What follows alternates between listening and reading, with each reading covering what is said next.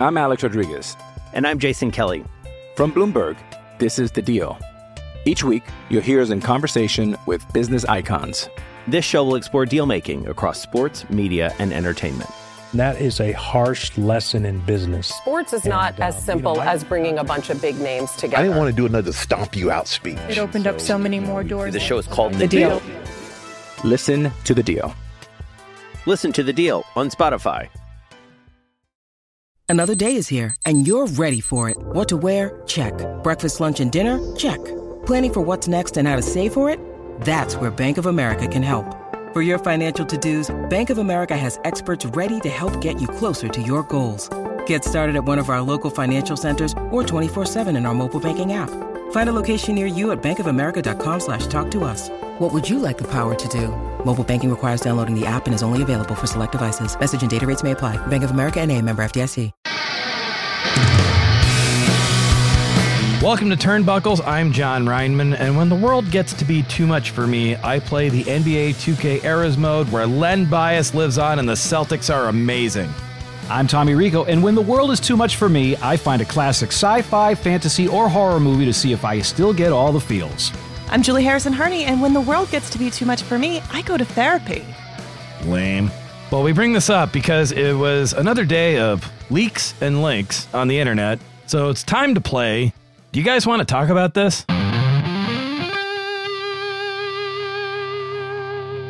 Okay, so I think I have this right. Within about an hour of each other, a couple stories came out, and it was one story where more allegations came out against Vince McMahon of the sexual assault nature. And they were uh, Rita Chatterton, the referee that that's been alleged for kind of many years in wrestling circles, and now it's kind of in the ether. And then there was also an article that seems to have come from Vince or someone close to Vince saying that he plans on returning to WWE. Which one came first? Is what I, because to me it makes sense that Vince's one would come first, and then the other one. Is it the other way around? Chronologically, I'm not sure. I read Vince wants to come back first and then read the extra Okay. allegations. But I'm not sure if that's actually how they came up. You know what's an actual more important story unrelated to wrestling that came out at the exact same time that all the Vince stuff was coming out? Was uh, President Biden signed in the Speak Out Act. It's a bill that'll enable survivors of sexual assault to speak out about workplace harassment and assault. And uh, that is signed. It also covers the kind of forced NDAs that employees face as conditions of employment. Oh, for real? Like anywhere? I've heard that Biden was going to do that. But we don't do politics here, pal. No politics, pal. No, but I've, I found it very, very connected to our story, which we don't want to talk about. Okay. oh, well, oh, I no, no, no, no. Do I want to talk about this? No. But has Vince and WWE put everyone in a position that we have to talk about this? Yes, and I and I think it it needs to be talked about and it should be talked about aggressively and it should be dealt with. And we should remember that there are victims, plural, and we cannot justify this away because of nostalgia or because we like a superstar or because it makes us feel icky because this isn't bad creative. This is people's lives. And by continuing not to deal with it, WWE is playing with fire. I'm in total Well- agreement there. I think another thing that they're they're banking on is that they want extra attention for that Vice special that's coming out, uh, the the Vince documentary. man, be and- careful what you ask for there. Ric Exactly. Flair can tell you all about that. Yeah. Any Yeah, this is- publicity is good publicity. Have you been here the last five years? You don't just get away with everything anymore. it's all so sleazy and just disgusting. I, I, I mean, we've we've talked about it ad nauseum. I don't know that we can add any more to it. I mean, we're we're all disgusted over it. We all don't want to see Vince back.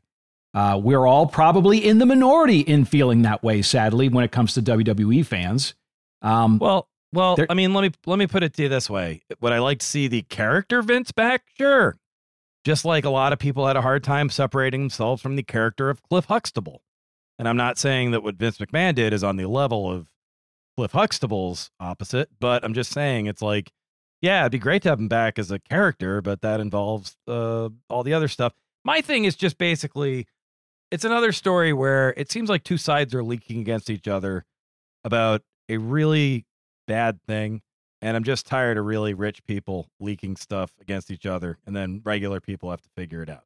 That's kind of why I'm like, yeah. if I- if the Vince McMahon character comes back, can he be played by Bryan Cranston?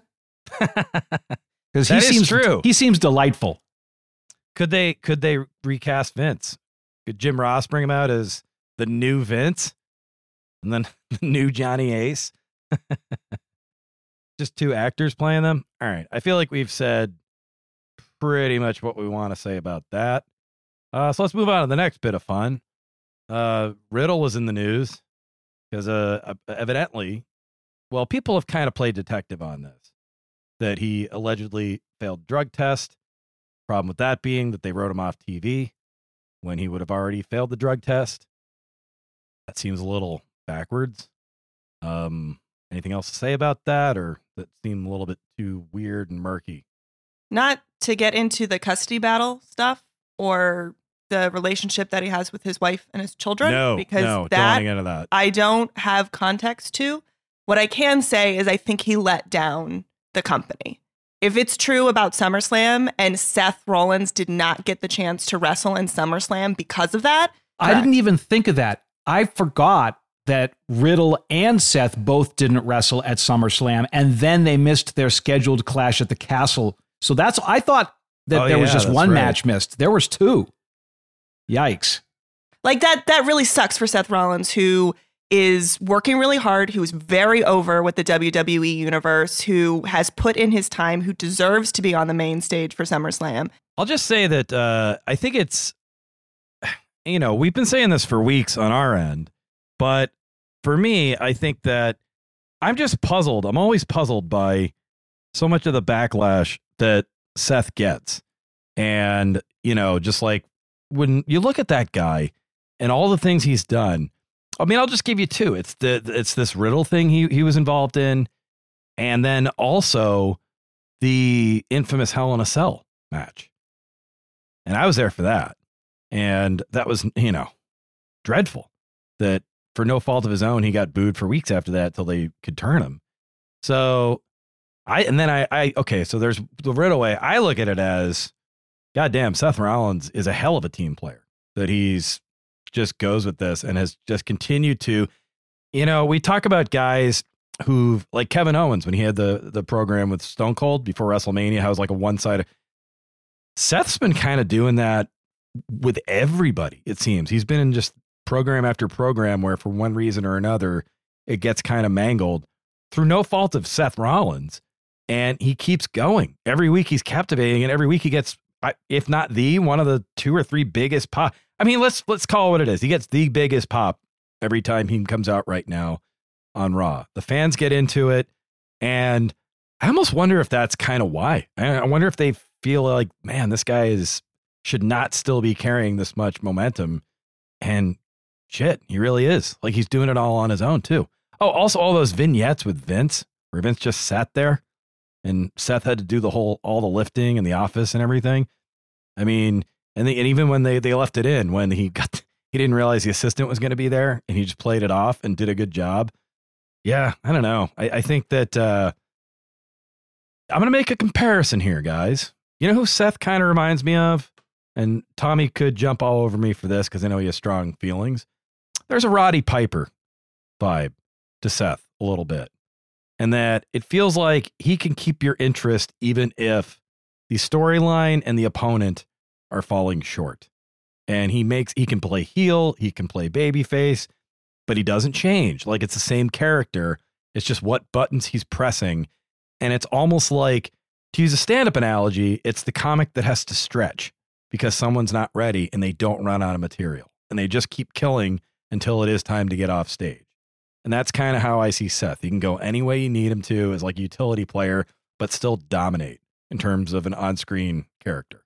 I you know what? I tend to agree with that, but I would I would with the caveat that I think Seth is like Roddy in that Roddy held the audience's attention because he was so unbelievably charismatic and compelling as a character that his ring work which was it was I don't think great. His ring work was good, but his Not character, Seth Rollins good. Yeah. it- well, Seth Rollins is the opposite. Seth Rollins, Right. his ring work is so great that he draws you into the character, which is not as oh, strong. Oh, interesting. Yeah, You don't but think I- the but as far as like their place on the card and like their importance to the company, yeah, I think that's valid. I think it's I think that's a good comparison.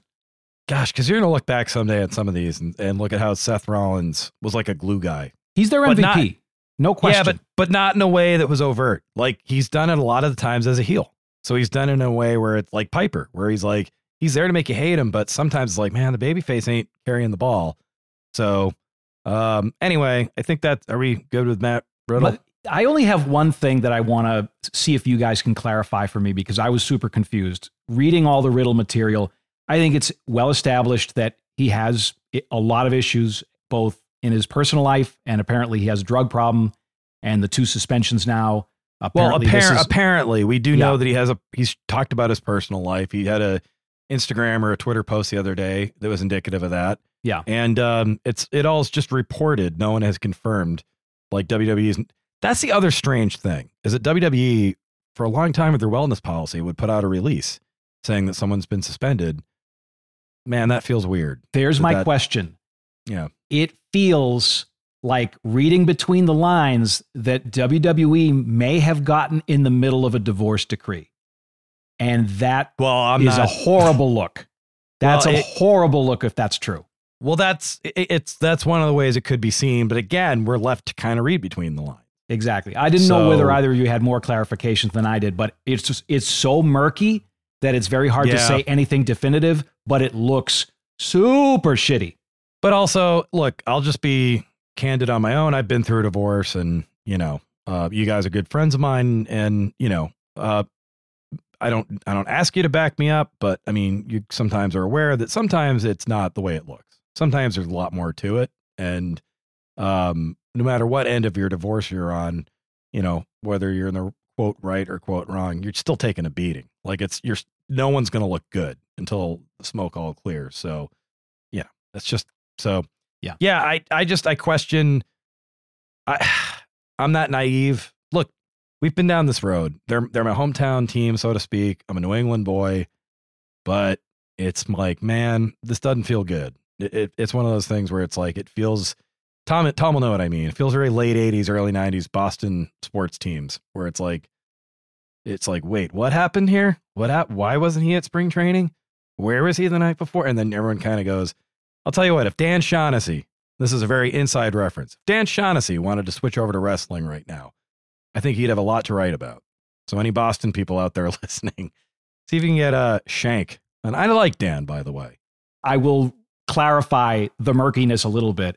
It looks like with the failed drug tests that the failed drug tests may not have been reported back to his ex, and that Again- that was part again, of the divorce decree. I'm That- gonna. I, I'm not defending here. I'm just saying I'm protecting us here. Alleged. Correct. Alleged. Yeah. There's been no confirmation. So, So it's it's super messy. And don't forget, by the way, Riddle's ex-wife also got into the shit with D, with uh, WWE women's wrestlers as well. So there, I don't. Oh, yeah, that's I- this is a situation where I'm not sure there are good guys, but uh, Riddle in has a lot There more are better. on his ledger, There are there are people who are better and people who are less better. less bad. Yeah, Like I, I think like that's the thing is like I get that speaking out or speaking up about anything makes makes you a hypocrite sometimes. That's just the world we live in. We have one point of view and one perspective, but there are better people and there are worse people. Like Yeah, we are like if- allowed to apply that. if I live in a neighborhood and I live next door to a mean guy, and then uh, two neighborhoods over there's a murderer, I'm glad I live next to the mean guy. I'll take that any day. So yeah, there's definitely a sliding scale, but yeah, Riddle has way more as far as personal transgressions that are documented and well known uh, in the public diaspora. So I don't think we can add anything to it. It's a really ugly, horrible looking situation, and the only thing that I think needs clarification is what's the company's involvement. Hopefully, that'll come to light sometime soon because that's that's a terrible look if they are hiding things from uh, you know the ex in a divorce decree. Tommy, I just want to circle back to your uh, murderer neighbor analogy. Did you used to live near Dino Bravo?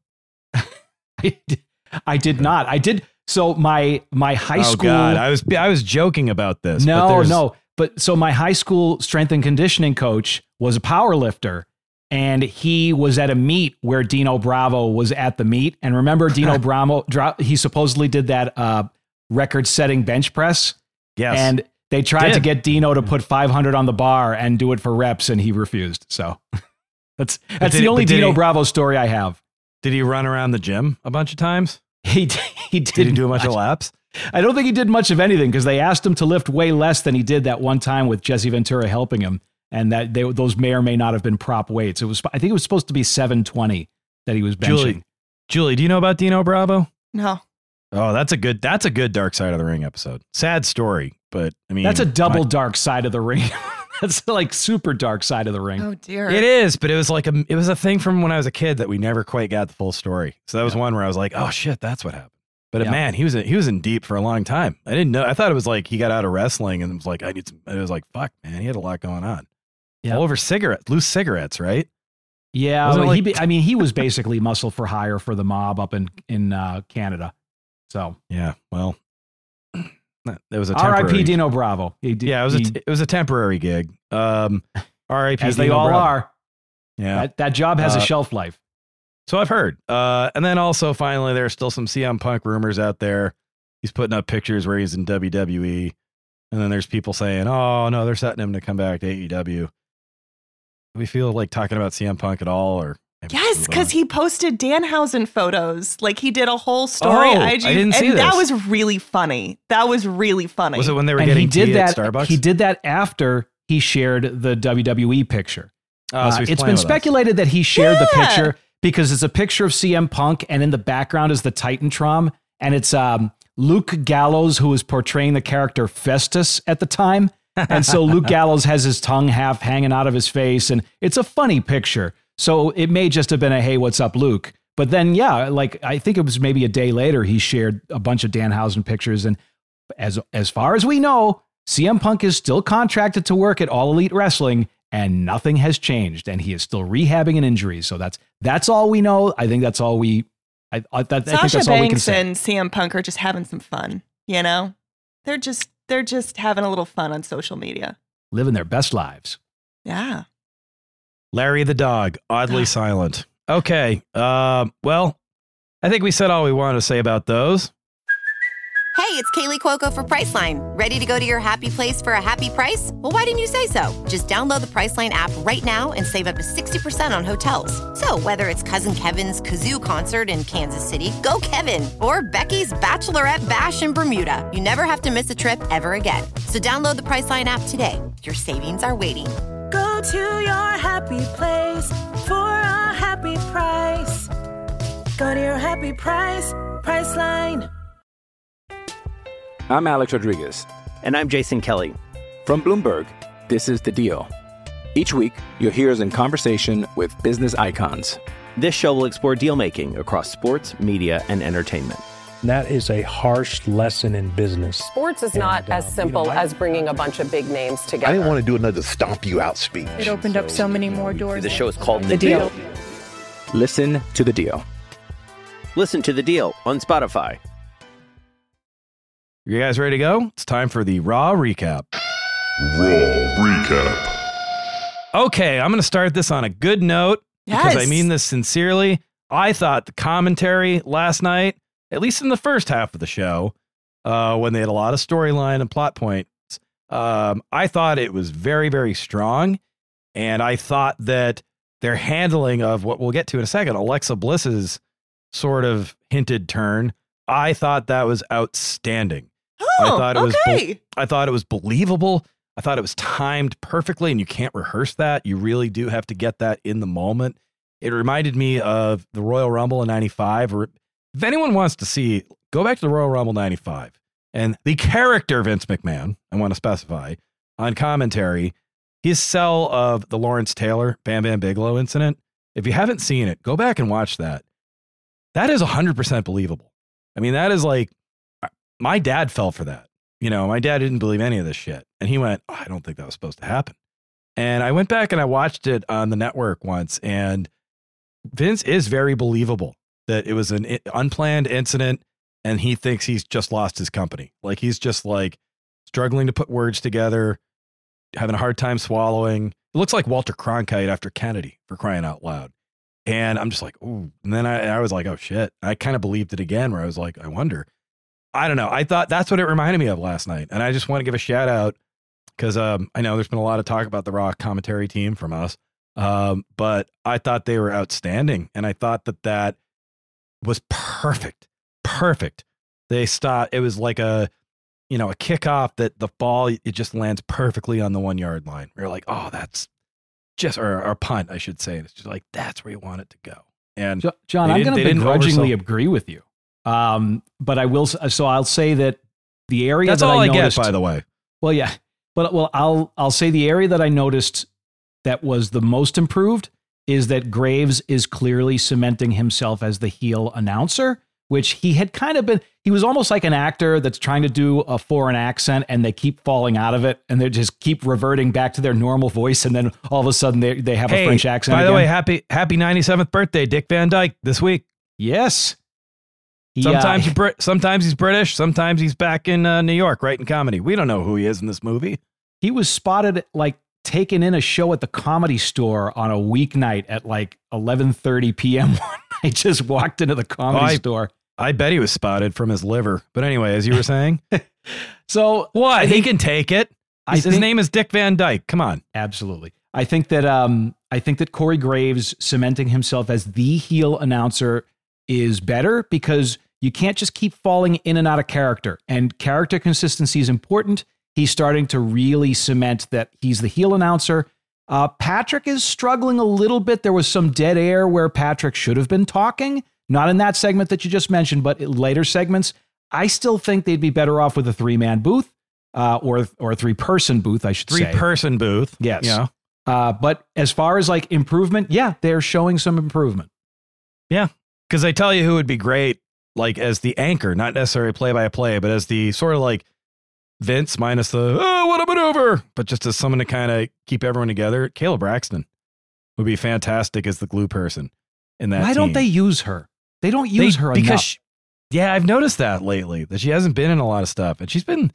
I hope she's all right. Like she's been tweeting some stuff out that's like, you know, she seems kind of like a lot of people. I mean, it's it's a not a great world right now. Well, when I see Um, Kayla do panel on the pre-shows for the premium live events, she's great. And she could excellent. totally do the job. So it's like she's she's proving she can do that job every time they have a PLE. So give it to the I mean, give her the job for 6 months. See what happens. It two people is just not enough. I mean, you need like with AEW, Taz is the throw-in guy where it's just like you get the you know the the super wrestling nerd in uh, Excalibur, and then you have the legit broadcaster in Schiavone, and then you have Taz because every now and then you need a guy to go. Hey, I don't know. What are you gonna do? You know, you just need that. you need that. like you need that legitimate, real person on the panel to just kind of interject with every now and then. You need to say a real person thing to make it feel real. And as long as he's not emailing Paul. Were you ever No. there for any Taz? Yeah, Julie just made a. yeah, were you there in the room for some Taz emails? That taught me a lesson about you know what, Rineman, go for a walk for a couple miles and come back see if you still want to send that email. and I will say, my life's been I've gotten along with people a lot better because Paul wouldn't. He would just kind of like to a couple of us be like, oh, uh, he'd be like, what do I say to this? And I, I wouldn't read it, but I would just look and be like, what is that? Like just an email from Taz. I'd be like, oh my god. what is I don't what know. is You know that? what it's a Sicilian change, change message. your address and fake your death is what I would do. Jesus Christ. Like it was just like, how do you have time to read all this shit? And he would, Paul would read it and respond. But I was like, okay, short emails, short emails from now on. Right. Instead of Um, WWE, remember when they did WWE backstage when when Yes. SmackDown first went? Instead of that, I would like them to, which I, they can't do because WWE needs to control every single word that comes out of people's mouths.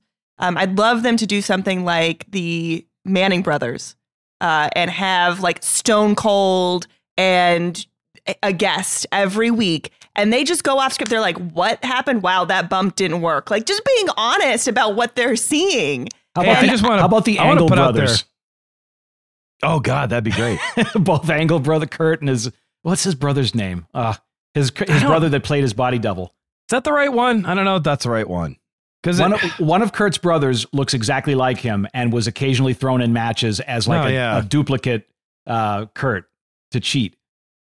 I mean, KO would be wonderful in that environment, like actual KO. Yeah, but he's got to wrestle. I mean, he has to wrestle, yes, but that's a good idea. I want to figure out who their Manning cast would be. Oh well, Hey. what if? Well, one of them could be Undertaker. What if it was Mick and the Undertaker? I mean, he's doing stand up now. He's getting his reps in. Yeah, he is. He's out there. It's my- I have a new Undertaker routine. You ready? now, I'm going to bring up the richest nerd in the world. Uh, booze and cheers, it seems. Uh, that was the Undertaker doing Dave Chappelle's newest bit. Um, but- Oh, Jesus. I'm sorry. Was Dave also the guy counting people with tickets at WrestleMania 3? It's uh it's 111 million people here tonight, turns out. Yeah. Uh, anyway, now that we're in trouble with everybody. Uh, but as long as I don't say anything bad about Jim Gaffigan, now that's an inside writer's room joke, WWE. Someone just went, nope, I'm not going to say anything more. Not picking a fight. Um, no, I think Undertaker and Mick, that'd be the one to go with. That's that would be my favorite. Mick's Mick podcast. Foley? Mick's podcast with uh, Conrad is fantastic. That's a good one. He's a he's such a good storyteller, and, And, he he's so just he's so naturally funny and so so like he's such a genuine nice guy. So Yeah. you would need you would need kind of you now you need the heel. You know the amazing thing is Mick talks openly about like his memory, but like I'm like, dude, you're like on top of it more than 98% of everyone there is. Yeah, he's sharp. Fucking brilliant. And a big New Hampshire supporter comes to Santa's Village once or twice a year. Big celebrity up in these parts, goes to the Kowloon. Tommy, Kowloon closing down. Sometime when soon. does it have an official close date? Well, it's Boston. Nothing does. So so Julie to fill you in like and the Fenway like, Park shut down a few weeks ago. We didn't hear any announcement about that. They just players all were gone. All John, we have to let Julie and 99.9% of the people listening to this podcast know what the Kowloon is. So the Kowloon is do we? a- it's a wrestling podcast. Well, but seriously, I mean, their connection to wrestling is pretty incredible. It's a it's a giant Chinese restaurant, and so they have been around since the '60s and barely have changed any decor. But at any rate, so this giant Chinese restaurant has been the home of when wrestling comes to town. The wrestlers go there to eat afterwards because they have they generally most restaurants in Massachusetts close pretty early, and the Kowloon was always open a little later. And if the wrestlers were coming, they would open till whenever. So they have all kind of signed mem- memorabilia in the lobby, uh, signed elbow pads from The Rock, and all kinds of headshots. Huh. And it's it's pretty intense. I'm trying to describe, give it a New York analogy. Tom, would you say it's kind of like if you went way out in Queens, like in terms of its relativity to Manhattan, or would you say Staten Island? Maybe Staten Island. No, I'm not I talking would about. I'm I not, would I'm say not Staten commenting Island, on the. but- I know why you're going to say Staten Island, but I'm just in terms of like the where it is and how to get there, and because it's not right in Boston. It's kind of a hike. It's probably a good 20 minutes, 25 minutes away, depending on the traffic. To just to like to give you a visual, it is basically the highway that leads the suburbs into the city. And, then you go it- the opposite direction from Boston to get to the Kowloon. Correct. But it is an insane highway way where to take the turn onto any business, including the Kowloon, you have to go 50 miles an hour and then take a hard right turn Yeah. to whichever place you want to go, hoping that you don't kill you and your family on the way. But it's closing. Hey, Yeah, pal, you're- you're unfortunately. a little close to home, on a little close to bone. No more car accident talk for now. Uh, Now, I'm a veteran of many of those. I would I I would know rather it. never talk about a car accident again. All right, moving on. Uh, Alexa Bliss off the car. So commentary. you liked though. this turn, Jon. Uh, I did, and it was because Alexa did it well. As Okay. Alexa, I, I'm a big Alexa fan. You know, I, I love Alexa Bliss. I, yeah, she wrestled Bayley. We're not going to talk about. There's a little bit of inside baseball there with those two, and that's I, we we both respect privacy. Um, so I was a little bit like, uh, don't you, you know, a little cringy. That match seemed to go okay. There was the twisted bliss that I bummed me out because then you know certain people are going to be like, oh, and which she didn't deserve. Um, Did you like the Bianca moment where she interfered Mm, because Bayley took no. off the pad? No. I think I think I you know what I was indifferent, and the fact that the peop, the the crowd kind of seemed a little. You know, wrestling fans love run-ins, And when there's a run in and they don't love it, that's not a good sign. And I don't think they love. They seemed a little. Oh God, like it seemed like I seen a crowded sketch where it was like another. It was a Neil Simon play that all took place in five minutes. Just like another character. So I think that it was just the way it uh, came out. But I did like the subtle turn. I like that they they got all the camera angles right. Tommy, I know you're a stickler for that. You saw the fiend flash. Um, I thought Alexa did it well. I thought her her reaction afterwards was the best I've seen so far. It told a story that she's now aware of this but doesn't know what happened. That I was like, okay. And then I was like, then commentary drove it home where they didn't go right off of it going, well, lots going on tonight. Anyway, coming up in a little bit, Bobby La- it was just like they actually sold it. Went, oh, did you see that? It was like, thank you. Thank you for for yes, Acknowledging. for being an adult that says what you saw. You see, that's my rule for WWE for the Subway and for WWE commentary. If you see something, say something. Thank you for saying something. And I liked Bianca's But not saying too much. But not saying too much. Not too not too much. Yes. Guys, I, I liked the segment a lot too. I really did. I, I so I thought first of all, I thought it was the best segment on the whole show. Yes. Uh, second of all, I loved the Gaga. Uh, I loved Becky Not Lynch coming much. out and Yep. chasing away uh, damage Yep. control. I thought that It's was great. great. Did you guys find it weird though? So uh, she Becky Lynch chased damage control, Iyo Sky and um, Dakota Kai into the stands. Did you guys notice there was a giant like swath of empty seats that she chased them through? Oh no, It's- I didn't actually. It seemed like when she chased them into the crowd, I'm like, where'd the crowd go? There's no crowd where she's chasing them out Oh. to. do you they think all- Edge's do you think Edge's chair had babies? I don't. I don't the know. what judgment day strikes again. Yes. So at any rate, I Okay, I a liked- little bit too much storytelling. I take it back. Yeah. Yeah, I I liked It's that. overbooked. Um, I liked the match, and I will say that that is Bayley's best match since coming back. She looked focused. Yeah, she was good. It was Yep. a really good match, and part of it, I think, is because she didn't have damage control Mhm. there. Julie's like they're fucking each other up. bit. I don't know what's up, but like something about that group, they mess each other's vibe up. And without them, she worked way better. I thought it was got uh, better as it went along. I thought. I agree. yeah, I, I thought the the uh, Alexa the minor botch at the end wasn't too too bad. I mean, when you're climbing up to the top rope, anything can happen, and she she recovered nicely and won the match. And I really liked her acting work on the uh, the attempted Sister Abigail on uh, Bianca. I also liked the Bianca semi run in. I I liked that. Um, I don't I don't think that the crowd liked much, to be honest with you guys. I don't think that that Someone crowd was pointing quiet that all out. night. Someone was The pointing that The crowd was yeah. up for Tozawa though. That was the one part where I was like, "Whoa, they're all he's an energy standing for ball. Tozawa." Holy yeah, he's, moly! he's all energy. But did you? But also- you- could you hear them at all for the main event? I didn't hear a peep out of them for Lashley, right? and uh, Lashley was I the main, that's main terrifying. Event, right? Even even the biggest haters on Twitter, which is you know Twitter at this point, um, with the exception of Trevor Dame, hey Trevor, uh, and Kevin, Kevin Kellum. Um, but they even the like they were like, what is with this crowd? Like it was just like because that always frustrates me, obviously, like too. But well, let's just go while we're on a roll. Let's go right from there to what the bigger storyline is, even though it's not on Raw. Bray Wyatt, and I'm going to talk about Bray Wyatt on SmackDown for a second because it's tied in. It has connective tissue to what we saw on Raw, and that is obviously the Fiend and Alexa Bliss.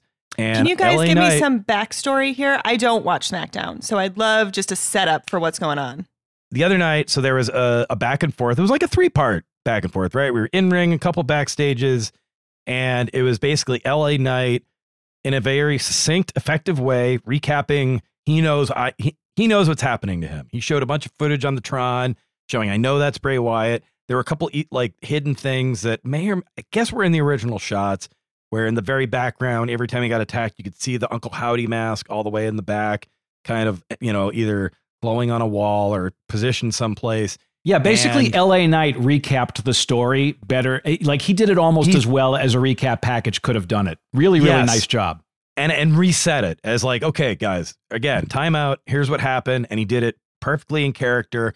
Uh, I was I was in with LA Knight. Or I was like, okay, I get this guy now. I'm I'm buying in, and then went backstage and found a shirt with the Uncle Howdy slash Fiend logo hanging in his locker. and said, "Oh, you got to be kidding me!" And then the lights went off, and then he turned, and right as we went to commercial, we saw a glowing green Uncle Howdy mask. Right. But did you. See how we got that that that uh, reveal? So LA Knight, who is a smart guy, I don't think I've ever seen this before, turned on his cell phone flashlight. Oh, yeah. And That's right. that's how he revealed the Uncle Howdy mask in the dark. Uh, I really like LA Knight. Here's here's my concern. They have set up LA Knight as a traditional heel. He is a and not just a traditional heel, but a chicken shit heel. LA Knight is a guy who looks like he's chiseled out of granite. He is absolutely jacked. He's a good wrestler, but the matches we've seen him after the Max Dupri debacle, he has basically barely won these matches with like quick roll ups and like cheating. And like, he's not a guy that you feel can go toe to toe with anyone except on the mic. So that's why I'm really confused about this rivalry. Is that Well, I I'm confused about LA to- Knight, period. He went backstage to conf- to fight Bray Wyatt. How is he chicken shit? Be- watch his matches. That like his matches, are, he doesn't do spectacular moves. He literally just kind of gets out of the way of the other wrestler and then fools them into a pinfall. That's his thing. And so it's a weird guy to have this feud with. Is all I'm saying. And I really like LA Knight, but I don't quite understand his. What happens? What happens to people after they have a run in with the Fiend, aka Uncle Howdy? they revert to their old character. Or sometimes they're more evil, less Yeah. favorable, less Well, honorable characters. That's what I wanted to ask you guys. Do you think that Bray is actually recruiting LA Knight Yes. as opposed to feuding with LA Knight? I think I he think- might be. I think they're fighting and it will end in a recruitment. And I think it'll it's and I like this and it's taking on finally kind of what we wanted to see, which was the Ministry of Darkness 2.0 sort of thing. And it's because if you remember, that's how the Undertaker did it. He'd come out and ambush somebody when he was the Lord of Darkness, and then then he'd hypnotize and they'd be in the cult. And so I think LA Knight, that might be a decoy. The whole thing about I'm this guy. Oh, you know what? Yeah, he's Max Dupri. Then he's he's LA Knight. He's Max Dupri. Now he's LA Knight again. So who do cult people always target? Cult leaders. What kind of people? People who don't know who they are. People who are unsure of their identity and their direction and their place in the world. And I think that's the underlying theme, possibly. And if it's not, feel free to steal it. I still owe you guys some good storylines. Um, but that to me is what could be going on with LA Knight. And so I think we're on two different shows seeing the recruitment of a returner and and then another new member. By the way, do you guys know who LA Knight's roommate was many, many years ago? Kramer? Jon Moxley. They were Oh. best buds. He LA Knight really fascinates me because he's a guy that really should have been on the main roster a long, long time ago. I mean, he's 40 years old. He's in great condition. He was doing good work and that was well received in NXT. I don't know why he was languishing in NXT. It kind of feels like like they what what what they did with Robert Roode, where when Robert Roode came over from you know Japan and Impact, and he came over with all this experience, and he was already in his late thirties, and he was ready to go, and they put him in NXT anyway, and that never felt right either. That was that was kind of a dismissal of everything he had done already, and now Robert Roode, who just had fusion surgery and is going to be out for an even longer period of time, he kind of he wasted a lot of time on the WWE main roster where he was clearly skilled enough to be at the top of the card and he was just chilling in a tag team with Dolph for a while and not doing much of anything. It's a shame. I really like both of those wrestlers, LA Knight and Robert Roode. I had a pitch that got this close to going to Robert Roode that uh like even Dewey and Aaron looked at and uh I think Bruce, but that's for another time. Would have been a definite shift in character. And uh but I knew I knew he was looking for something because I I asked him point blank. I don't know if I'm supposed to say that, but he was he was a little I think it was before he was with uh Nick as he introduced himself. Because he heard I was a comedian. So hi, I'm Nick, not Dolph. Hmm. What'd you call him, Dolph or Nick, Julie? I didn't get to work. Because I, I think I'd worked with him at Caroline's once. R.I.P. Oh. Caroline's. Yeah, Caroline's Comedy Club. All right, moving it along. Very serious Asuka. What do you think, Julie? You're you're up first on this one. I trust Asuka. She can lead me down any road and I'll trust it. I don't know if I I mean, I don't know if I I, I like Asuka heel babyface. I, I while I was there when she was with the Kabuki Warriors, she was heel, and it was just so much fun to have her being in that antagonizing position, especially against you know Becky Lynch. That was really cool. well, Um, Kab- Kabuki Warriors, that's where she debuted the mist, right? I don't think she had used it Yes. prior. And that's when she debuted the green makeup around her eyes and her mouth. Yes, I believe so. Yeah. That was such an amazing meeting. I've told that story before about how it just went on and on. People couldn't believe. Like, it was like, Paul Heyman was like, Sir, I've heard Asuka can do this thing with the mist. She can. She can. She can use mist. It was a 15 minute conversation. we got into the or not- logistics. whether or not it could happen. And then they asked her, she went, Yeah. And it was a, literally a one second answer. in the writers' room, we got into the logistics of of how the mist works, like the logical properties. You guys were still talking about that? how you summon the mist and Oh what what has to happen and what triggers it. And it was it was it was such an in-depth conversation that I actually really but that's like in the writers' room. I really enjoy those kind of conversations. Is like what are the boundaries that makes the mist happen in Yeah, but you can't say that on the show because we can't ruin Christmas. But see, that's where I, that's where I become at least from a creative or like just being as a being somewhere where something's being thought out standpoint, like Vince, where I'm that guy that can't watch the Beatles documentary. I'm like, just do make the song already, and like so, I what I would like to see is Vince. Here's what I'll do.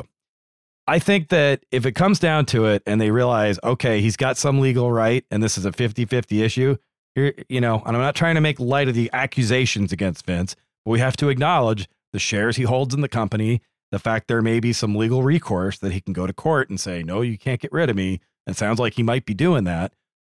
So, as a just one of the many tiebreakers you would have to use, convince, sit for five minutes and not just yell at everybody and listen to a debate about how to use the mist and how it makes sense creatively without snapping a pencil and just yelling, fuck it, fuck it, no mist, god damn it, I'll splay the mist.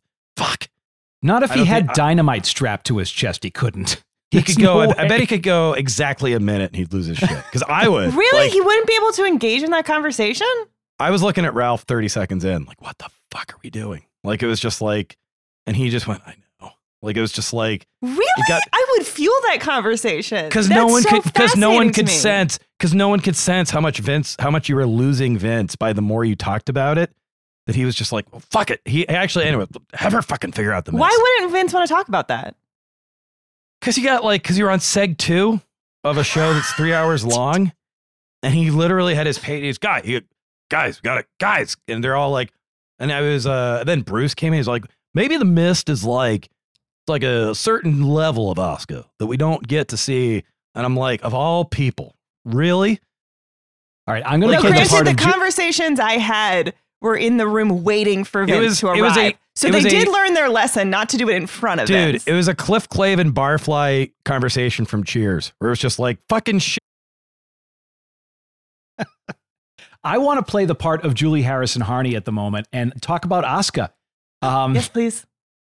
So I'm going to heap some high praise on Asuka right now because I'm going to, I'm I'm going to mention ears. one, one of one of my many wrestling binkies over the years. One of my one of my all time favorites.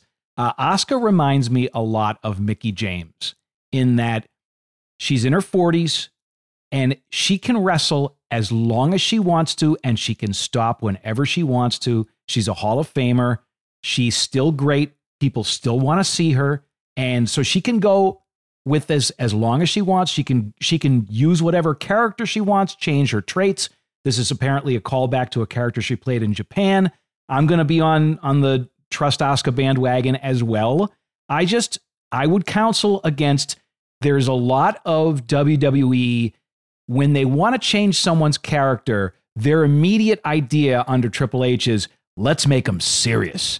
And you can only do that so many times before people are like, it's the same turn every time.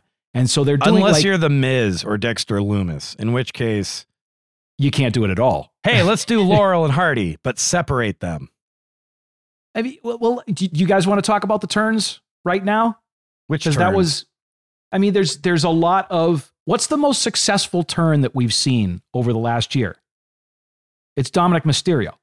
Yeah, That's the well, one. Yeah, yeah. But that was a why great, is it that was working? a very well done turn. With Dominik, Dominik was a a character that wasn't really getting over with the audience as a babyface. Turn him against his beloved dad. Now that's one thing, but that the the crowd could still shit on that too. What they're doing with him within the Judgment Day is actually super smart in that th- the Judgment Day is doing all the work for him, and then Dominik is getting these pinfalls. So you're getting you're getting this guy who's absolutely in over his head every time he's in the ring. He almost loses the match every time he's in there, and then there's somebody cheats eh, on his team, and then he wins. That's really getting him over as a mega heel, and I like that because that's that's one of the only things you can do with Dominik right now to protect him. He beat up his dad on Thanksgiving. Yeah, he nobody fought his. He, he got in a fist fight with his family on Thanksgiving. That only happens at fifty percent of Thanksgivings. But see, so Dominik's heel turn is not a serious heel turn; it's a comedy heel turn. The What? other, the that's a that's a comedy heel turn. Look, I, what what what Dominik did last night, writhing around in the blue mist in his eyes and yelling for mommy. I mean, come on, that's not a serious angle. But then. Who are they trying to make more serious now? Now they're trying to lend credibility to Corbin with JBL. They're trying to make theory. Um, you know, I, I'm I'm a super tough guy, and I'm. They, they're trying to make everyone super serious and legit, and you just can't do that with everyone. Now, Asuka, you can because she's that talented a performer. But I just I hope her turn is 100% her creative, and I'm all I'm all in if that's the case. But if it's anybody else doing it, I'm a little leery. And uh, isn't Mercedes, speaking of As- Asuka and her former tag team partner, um, isn't uh, Sasha Banks, Mercedes, potentially going against Kairi in NJPW? That is a rumor. Is that the? Now I feel explain like this. that's Now a, explain this to me. Is this going to be part of WWE? Their deal with Japan that they're talking about? So, according to Dave Meltzer of the Wrestling Observer, this is his quote. January Help! I'm stuck in my Tokyo. office underneath all the trash and paper. This is this is after he finally found his phone and tw- texted this out. I'm not one to So, talk. Dave Meltzer, Wrestling Observer, reports January 4th, Tokyo Dome, and other dates Mercedes Moné, Mercedes Varnado, or whatever name she's going to go with. As of right now, she's done, capital letters D O N E, with WWE. Also capital letters. Um, so, yeah, so Mercedes Varnado has dates booked in Japan with New Japan Pro Wrestling. And so last night on Raw, there were multiple mentions of Japan. Now, I've been convinced that Sasha's gone and potentially AEW bound. And obviously pointing towards the the January Los uh, Los Angeles show as maybe her debut for AEW. But last night, WWE insisted on throwing in so many different references to Japan and Japanese wrestling. Now I'm like, ah, are they just? Can you tell me? I missed those. Can you can you remind me the context in which they came up? There was it, there really wasn't much context. It was just like anyone who's ever been to Japan just kind of mentioned it last night. It was like there was a little bit in the um in the OC segment, and there were there were a couple. It wasn't just one mention Because was- OC Anderson does have to go and defend. yeah, he still uh, has a championship in N- NJPW. So I feel like maybe those Japan rent. It's more about the fact that they need to close just- that. That feels like the yeah, but they did it on purpose. This That is feels like- definitely like, That feels like the wrestling version of getting jury duty in the city you just moved from. It's like, ah, Yeah. shit. I gotta go defend. I forgot I had this championship. God damn it! I gotta go back and defend it. What if I win? Fuck. I don't know. Maybe not. well, I mean, Thank you for the silence, guys. Thank you. I'm She a regular Bobby has- I agree. That is what it's like. Thank you. I just Thank thought you. that you. I thought Well, you see, that's hated what I get. those That's kinds what of I get. jokes. Yes, that's what I get for telling yeah, you that's you like made joke. your own joke that I you just hate. did it. So I was- just did it. Just didn't want to support That's you in me. that. I w- I'm Chris Jericho saying, "Wait, why am I on the list?" Because I just fucking did it. I'm sorry, Tommy. Julie's dog just joined the chat because he heard the silence and he was like, "All right, I'm gonna, I'm gonna sit over here." Ah, and just took off. Was Okay. that a that's like joke? I'm the bullshit sniffing dog. At any rate, we know Mercedes Varnado, formerly known as Sasha Banks, has contracted dates in Japan. And so she's either gotten out of her WWE deal is still in it and is going to come back the conquering hero from Japan, or maybe going to AEW, or maybe neither. The only so here's So that's what's going to happen. So Here's my only my wrinkle and my fear because I would love to see Mercedes in AEW. I think she'd be a great fit there. I think she would really solidify that women's division that is getting better by the week. My my concern is she is already a Disney slash Star Wars contracted actress, and we know that AEW is WB Discovery and DC Comics. And that's why So- John Cena should have gone there instead of coming back to do whatever the fuck he's doing on the base, not even New Year's Eve, day before New Year's Eve. Yeah, they're gonna they're gonna pay him, you know, seven figures to come out, say hi to everybody, cut a half a promo, and leave. I mean, but didn't part of you want wonder like what would happen if he had gone? Because then he could finally be a heel. He could have his second stretch, sort of like Hollywood Hogan. It I was all about amazing. it, and but uh, he's not gonna do that though. He's not gonna come back for full time run ever again. I thought he not. would. I thought he would. We don't have to in AEW. It's only TV once a week or twice a week at most. And I, I I, would have figured without Vince. I mean, he was Vince's guy, and Vince was his guy. Without Vince as part of the the presentation in WWE, it's like, well, where is your loyalty? You know, all right, something new. I don't know. I thought it would have been interesting. Like if that had happened, that roof would have. I hope Tony Khan at least went for that because I thought that was, you know, there was all that. I'm sure calls were made, but I just I don't see I don't see how that could have happened. Like I thought about it for what a- else can he do in a second. WWE though? What else can he do except come out and Nothing. goes- like then why is he wrestle there? another match? You couldn't you come back and make similar money in AEW probably and not have to work as much? I don't think money's the issue with AEW. I, I think that AEW, the product is so different and there's so much more expected of the wrestlers as far as in ring work Mm. that I just True. I don't I don't see Cena going there. I mean, you see 62 Well, you never year old see Sting. exactly. No one ever does. You see 62 year old Sting doing like dives onto tables and stuff. Like Cena's not gonna do that once a week or once a month or anything. I mean, it's a, it wouldn't make sense. He's he's a multimillionaire actor that's got plenty of work lined up for him. That's I don't know what I don't understand when when anyone gets that type of work.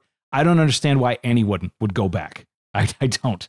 It's I mean, once Steve Martin started getting movies, that was the end of his stand up career.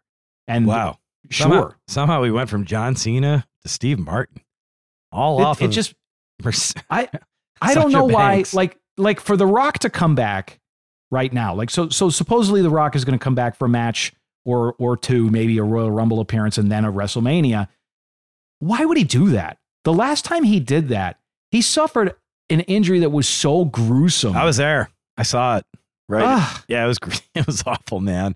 I mean, Even his, from a few uh, his back. innards Yeah. all ripped. Yeah, from a few rows back. Uh, shout out to David Young. Did you ever meet David Young, Julie? I think he'd been gone by that. He was the old Fallon writer.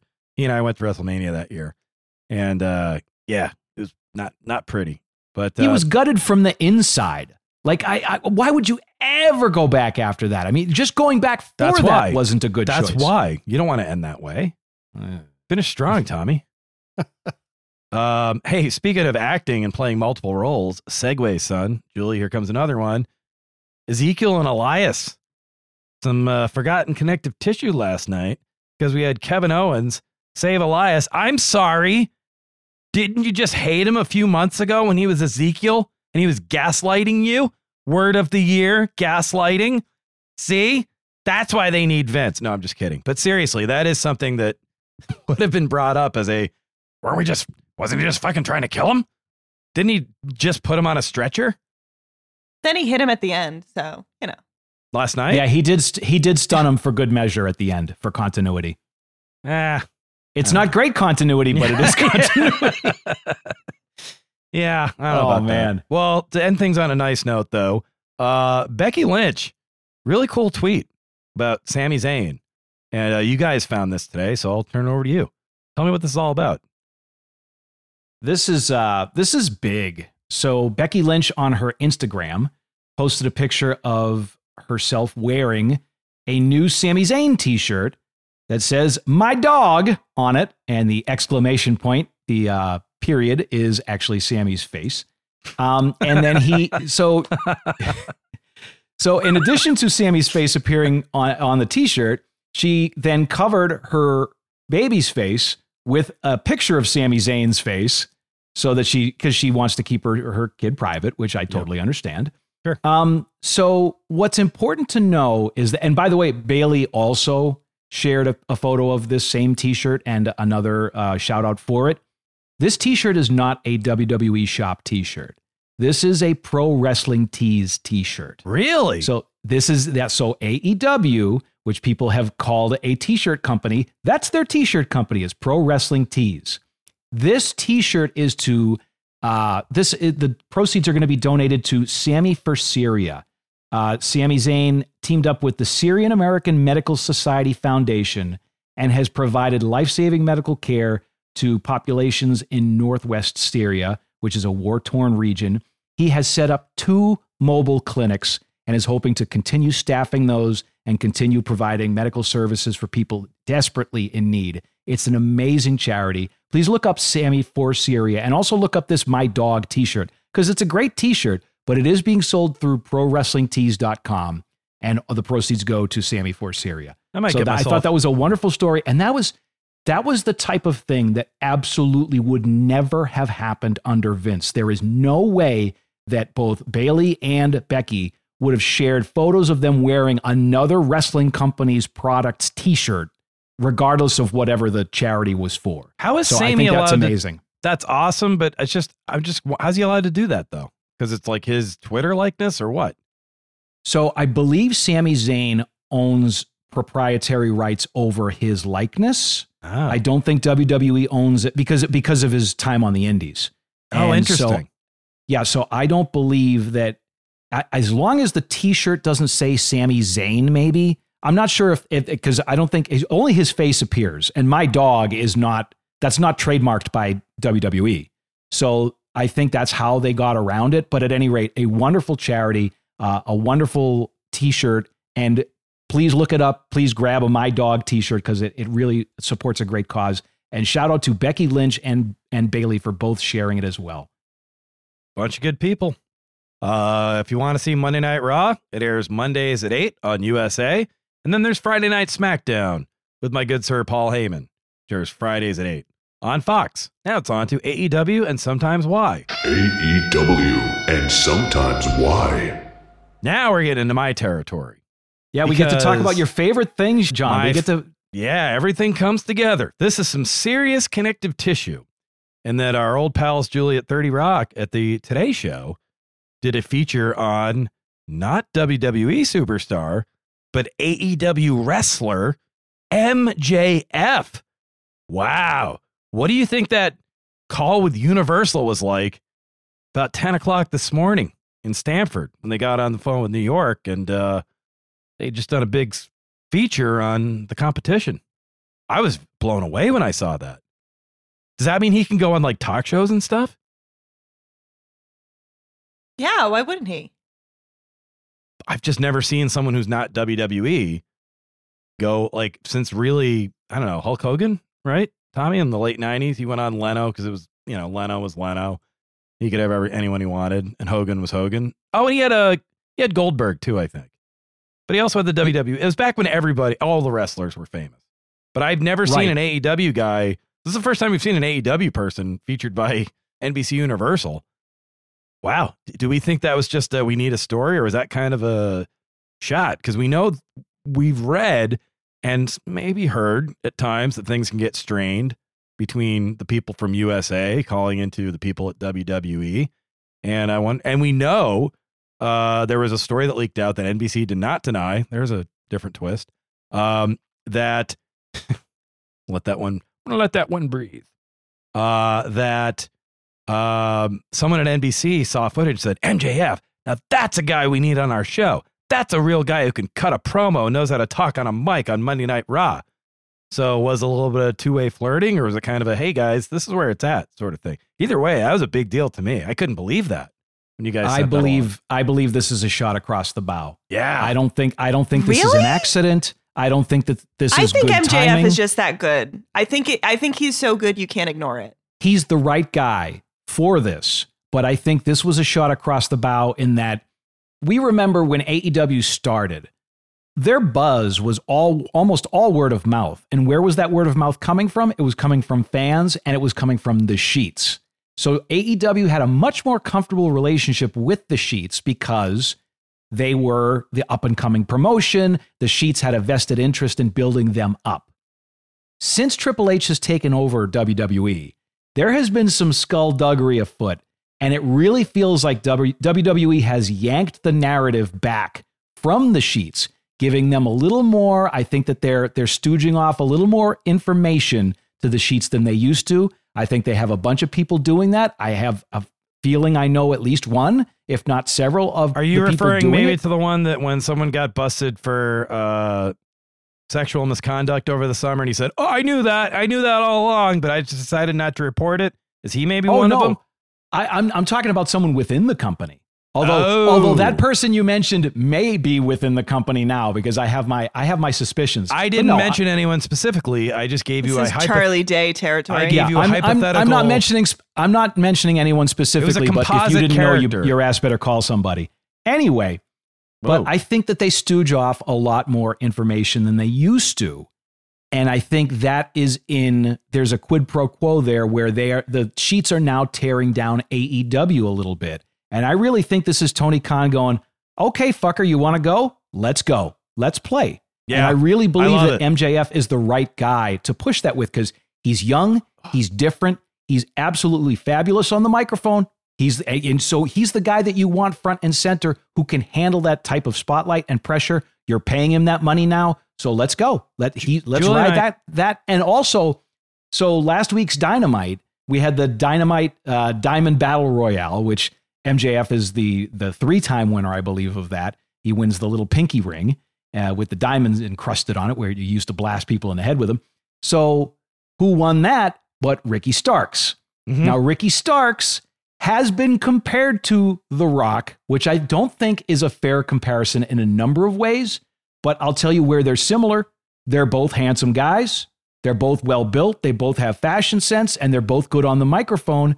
And Ricky Starks in the ring is a very different character than The Rock. The Rock is just a massive guy, 6'4, 6'5, Well, 275 pounds. If you're Starks Ricky Starks, that. if you're Starks and you get that comparison, do you ride with it or do you try to shirk that comparison? It's like, nah, like you take the rock comparison. What do you guys think? Would you go, yeah, I am the, or do you kind of go, that's lofty. I don't want to get, because we saw what He- happened with Theory and, you know, Kurt Angle and all that stuff. And it was like, okay, yeah. That's not always- exactly what I was thinking, John. Yeah. It, can you deliver?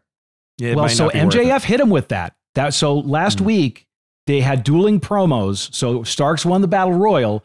MJF to cut came out and cut a blistering promo on Starks. Yep. And I thought so. Ricky Starks. One thing that's interesting about him is that he is better in live segments than in backstage. I don't know why because there's it's such so much more of a controlled environment backstage. If you fuck up, you can change it. You can re you can reshoot things. Ricky Starks is so much better with the live promo. So for a few weeks, they had cut a bunch of really inconsequential, kind of middle of the road promos backstage with Ricky Starks. So once it seemed like he was going to be in a program with MJF, I'm like, oh no, he's going to eat him alive. And it was the exact opposite. MJF ethered him. And then Ricky Starks takes the microphone and just absolutely H bombs the building, just completely explodes in a, in a series of just really pointed and really like just that you could feel the heat in the ring from everything he was saying. It was a promo that went back and forth. It was very similar to like that uh, that CM Punk Moxley energy, but Okay. way better because it's two younger guys. I was going to And so- harken back to the Triple H rock promos from back in the day when, Little bit, yeah, a little the, bit. When the There's rock, some. There, So I think that- that's where the rock comparison might be coming from because it was like, you know, it was like, you know what, fuck you. Like, you know, okay, you're gonna shoot on me, all right. And But it was so Starks is a little older. Starks is in his early 30s, and MJF is 26. This is the perfect feud at the perfect time. I th- and and so last week Dynamite, uh, the ratings were a little bit down, but then Rampage the ratings came back up a little bit. So the ra- the the Rampage ratings, which had really been falling, all of a sudden popped back up again, and it didn't hurt that they had a really good Rampage card. But yeah, Rampage came back to normal. Let's see where Dynamite is this week. I think that they're yeah, going what to are roll we with some momentum. Yeah, what are we expecting to see tonight? Do you know? Do we see Starks and MJF tonight? So tonight's show, we we get Elite and um, we get the Elite and Death Triangle their fourth match. Let me see the card. Hang on. You're gonna see You know the what, seventh. guys? I think it's going to go seven. Can I say though, it doesn't feel much different than the NBA playoffs. Celtics Bucks, uh, two two. What do you think? Duh, I don't know, man. I think it might go seven. I don't know. Hang When, on. should, should we wrap it up on Thursday at nine or like in the middle of the day, Sunday? Probably Sunday. Why are the refs Um, wearing Buck shirts? Oh, that's weird. Um, but I, I will see. But Julie and I, we talk about this all the time.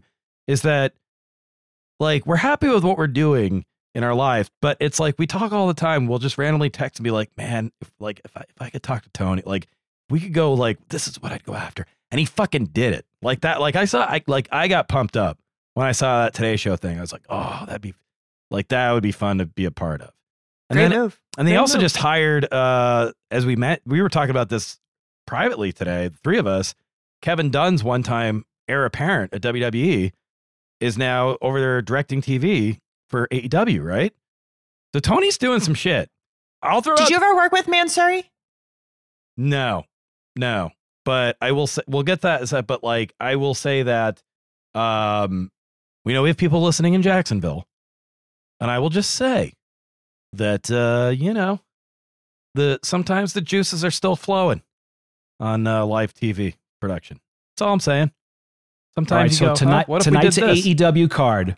Tonight's AEW card is the Winter is Coming free pay per view. So I, this is again, I think they overdo it sometimes, but this is one that I really like. Game of Thrones? Is that why? Yeah, um, yeah, because they're connected to HBO Max. But at the same time, Wolf. the Winter is Coming show has been a good show for AEW on TV. That was the reveal of Sting uh, when Sting became Darby Allin's dad. Uh, so that was when the first the first time we saw Sting Oh, was God. Winter is Coming. By the way, I won't say it on the podcast, but if anyone wants to go check out MJF's tweet about Darby Allin, the nickname he came up for him, I'm not going to say it, but I laughed in a uh, fuck. I can't like that, but shit. Classic. That was cla- the only thing Yeah, funnier was. that MJF has ever tweeted was the day that on Twitter both Sammy Guevara and the Jews were trending. Oh, and so he screenshotted it and said, "Sammy." yeah, well, Sammy, what have you done? that was, I mean, you can't do funnier than that. Like, it's going to be impossible for him to top that one. But yeah, that was close. Uh, so tonight's Winter is Coming AEW Dynamite, AEW World Championship match, and the Dynamite Diamond Ring match. So winner take all. MJF, Maxwell Jacob Friedman, fresh off the Today Show, defends against Ricky Starks, absolute Ricky Starks. That's going to be a great main event. Uh, AEW World Trios Championship Best of Seven Series, Death Triangle versus the Elite. Death Triangle leads two to one in that series. We also get Ruby Soho returning. Hey, Against- Julie's pal. Yep, against Tay Melo. I love her. And then She's the. House of Black returns, which, by the way, you guys remember when the House of Black was all headed back to WWE? Wasn't that interesting that they that they didn't? Um, Um, and then uh, mm. Chris Jericho. There you go. That's all. Just Chris Jericho in action. I guess That's all you need to know. It's just Chris. That's Chris it. Jericho is going to be taking on Jim Powers and the Brooklyn Brawler in a very special handicap match. But by the What way, let- let's go back to that House of Black thing.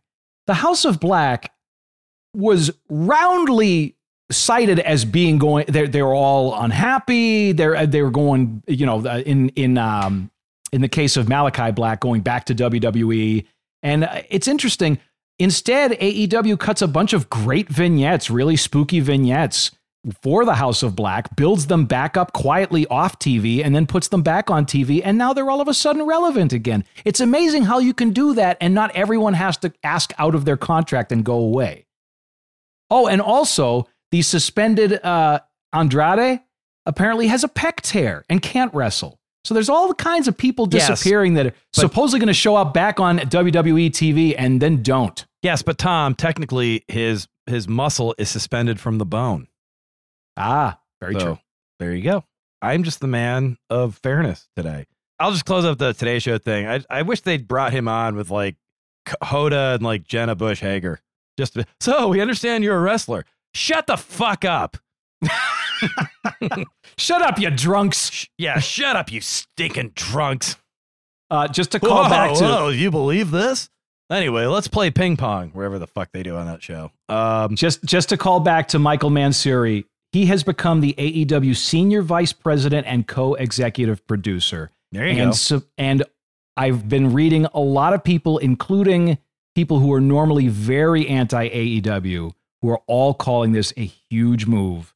And that so Mansury left in the spring of 2020. He left WWE on his own accord under Vince. There are reports that that Triple H really wanted him back, and instead he went to AEW. So I think that this could be a very interesting move. Uh, I think it's a necessary move. I think Tony is finally starting to see that okay, it's time.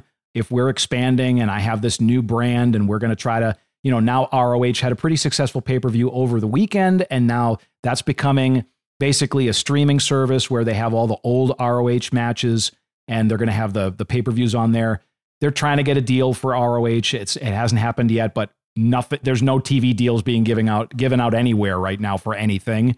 Uh, but at the very least, Tony Khan is now starting to delegate, and I'm, I think it's going to be a very interesting next six months to a year to see how the company grows. Is he not tweeting like he used to tweet? Yep. When we first started this show, we used to have the Tony Awards all the time, and now I feel like we don't we don't get those Eastern very different guy. standard mountain uh uh he was changed. That press scrum, it, he's a changed man now.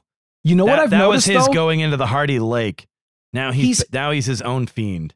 Tony is very self aware, though. One thing I, I like is that he noticed that people were noticing how goofy his lead ins to the show were, where he would talk about, you know, Revenge of the Sith is on and now AEW Dynamite or what. He would talk. So he has really leaned into that and he's really good at it. It's fun.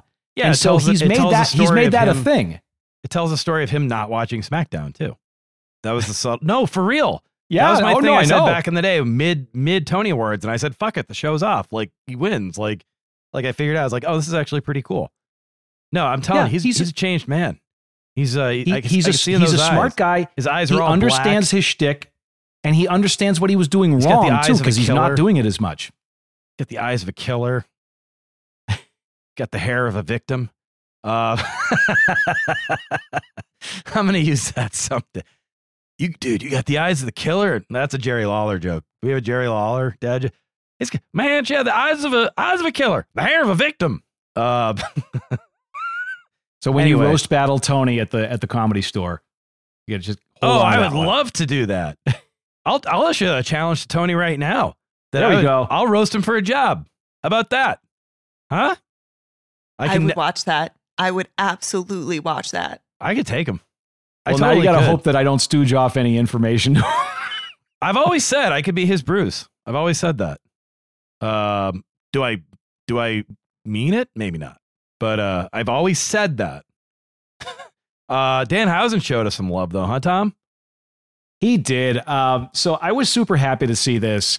Um, on AEW Rampage, there was a, uh, main event with uh, Orange Cassidy and the best friends, including Danhausen. And so Danhausen had a Muppet Show moment, which I've said before, I love.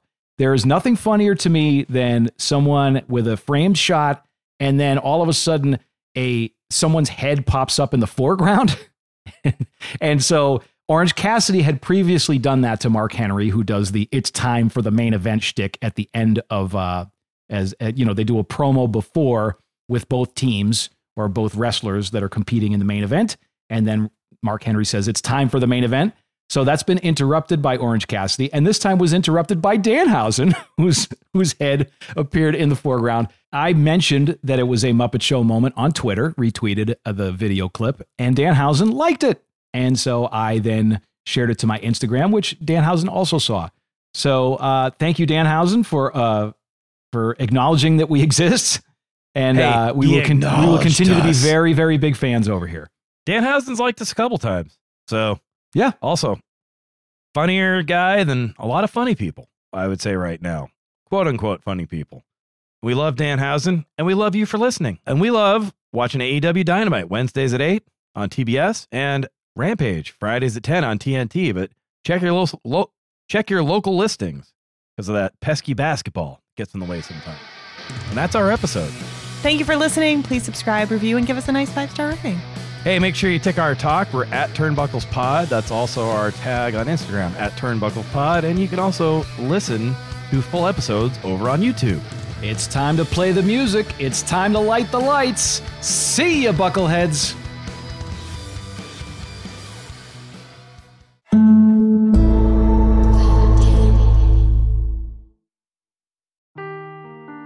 Seeking the truth never gets old. Introducing June's Journey, the free to play mobile game that will immerse you in a thrilling murder mystery. Join June Parker as she uncovers hidden objects and clues to solve her sister's death in a beautifully illustrated world set in the roaring 20s. With new chapters added every week, the excitement never ends. Download June's Journey now on your Android or iOS device or play on PC through Facebook Games.